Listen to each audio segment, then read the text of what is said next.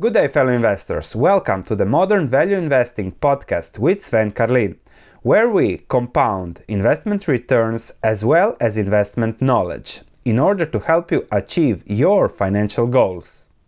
Good day, fellow investors. Welcome to the stock market news with a long term fundamental twist. The S&P 500 is close to its all-time highs again.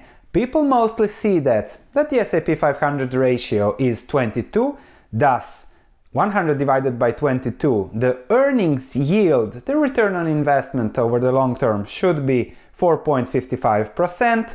Add some growth, usual earnings growth of 2% per year, and you have 5 to 6% growth investment return, expected investment return over the long term.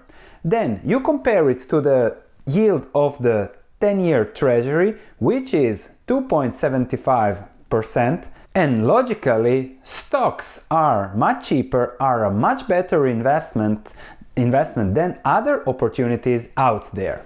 However, this is limited thinking for me because it's fixed on the current period in time, and many investors don't have options to think in a dynamic way, so they have to think fixed. And here is where our advantage comes and let's see what Buffett advises us to do. From his 1988 letter to shareholders, he says the following In any sort of a contest, financial, mental, or physical, it's an enormous advantage to have opponents who have been taught that it is useless to even try. So the current investment environment is index funds, ETFs, uh, invest in everything. It's useless to try to beat the market. I disagree. Warren Buffett from the 1980s, when he was still telling the truth, disagrees. So let's see if we can beat the market. And to beat the market, we have to avoid the biggest risk of the market for me, the biggest risk of the market is that things over a decade, over five, ten years, change significantly. So if you have a dynamic view on what's going on, you will see much bigger risks, and the key is to avoid them. Let me explain. So, if I look at the long term yield on the treasury, just 12 years ago it was 5%. So, on 5%, the required return from stocks would not be 4.5% as it is now, but it would be 7 8%.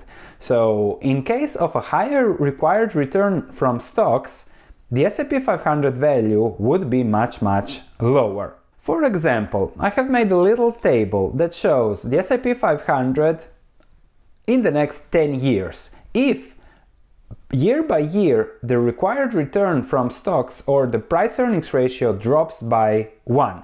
So in 2029, let's say that the US Treasury will be back to 6 7% and that the required return from stocks will be around 8 9% for a price earnings ratio of 12. If earnings grow alongside the economy at 2% per year, in 2029, the situation will be that the S&P 500 will be at 1931 points based on a price earnings ratio of 12. This isn't a crash. I think this would be even worse than a stock market crash of 40% next year and then with a recovery. So, this is the biggest risk and why would interest rates increase at all? Very simple because the US government has to borrow more and more to finance its budget deficit. So, over 10 years, things always change, and this is the dynamic risk that I see hitting the stock market somewhere in the future, and that's something I want to avoid.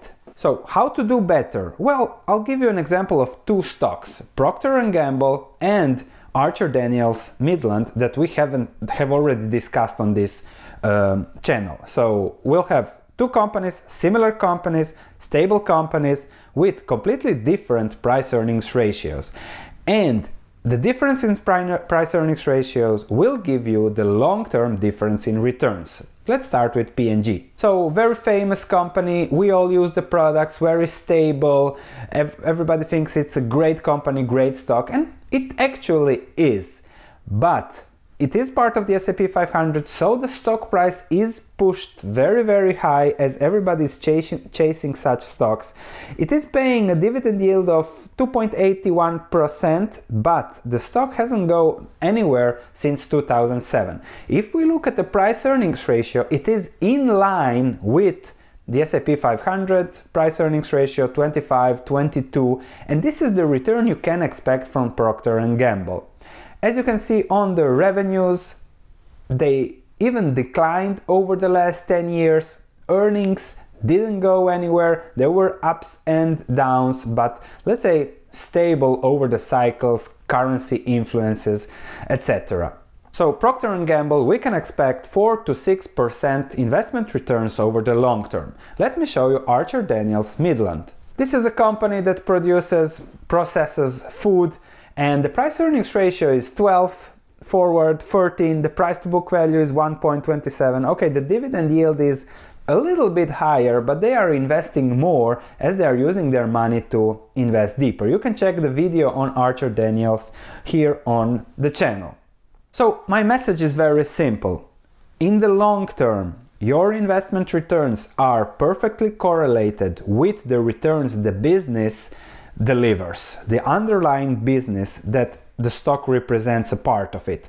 And you have to invest in the business. And when you invest in the business over the long term, 10, 20 years, I think that if you invest in those that have a price earnings ratio of below 15, your returns will be higher, will be around 7, 8, 9%.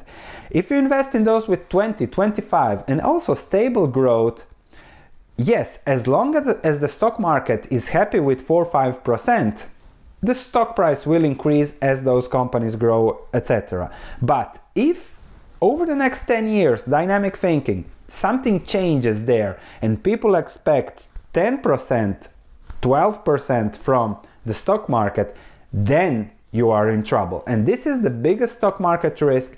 It might turn out in a crash, it might happen suddenly, it might evolve over a long period of time of a decade. So the lower the valuation for a same business, similar business with similar risks, the better you are off. And this is what we do on this channel. We look for better investments with higher returns and lower or similar risks.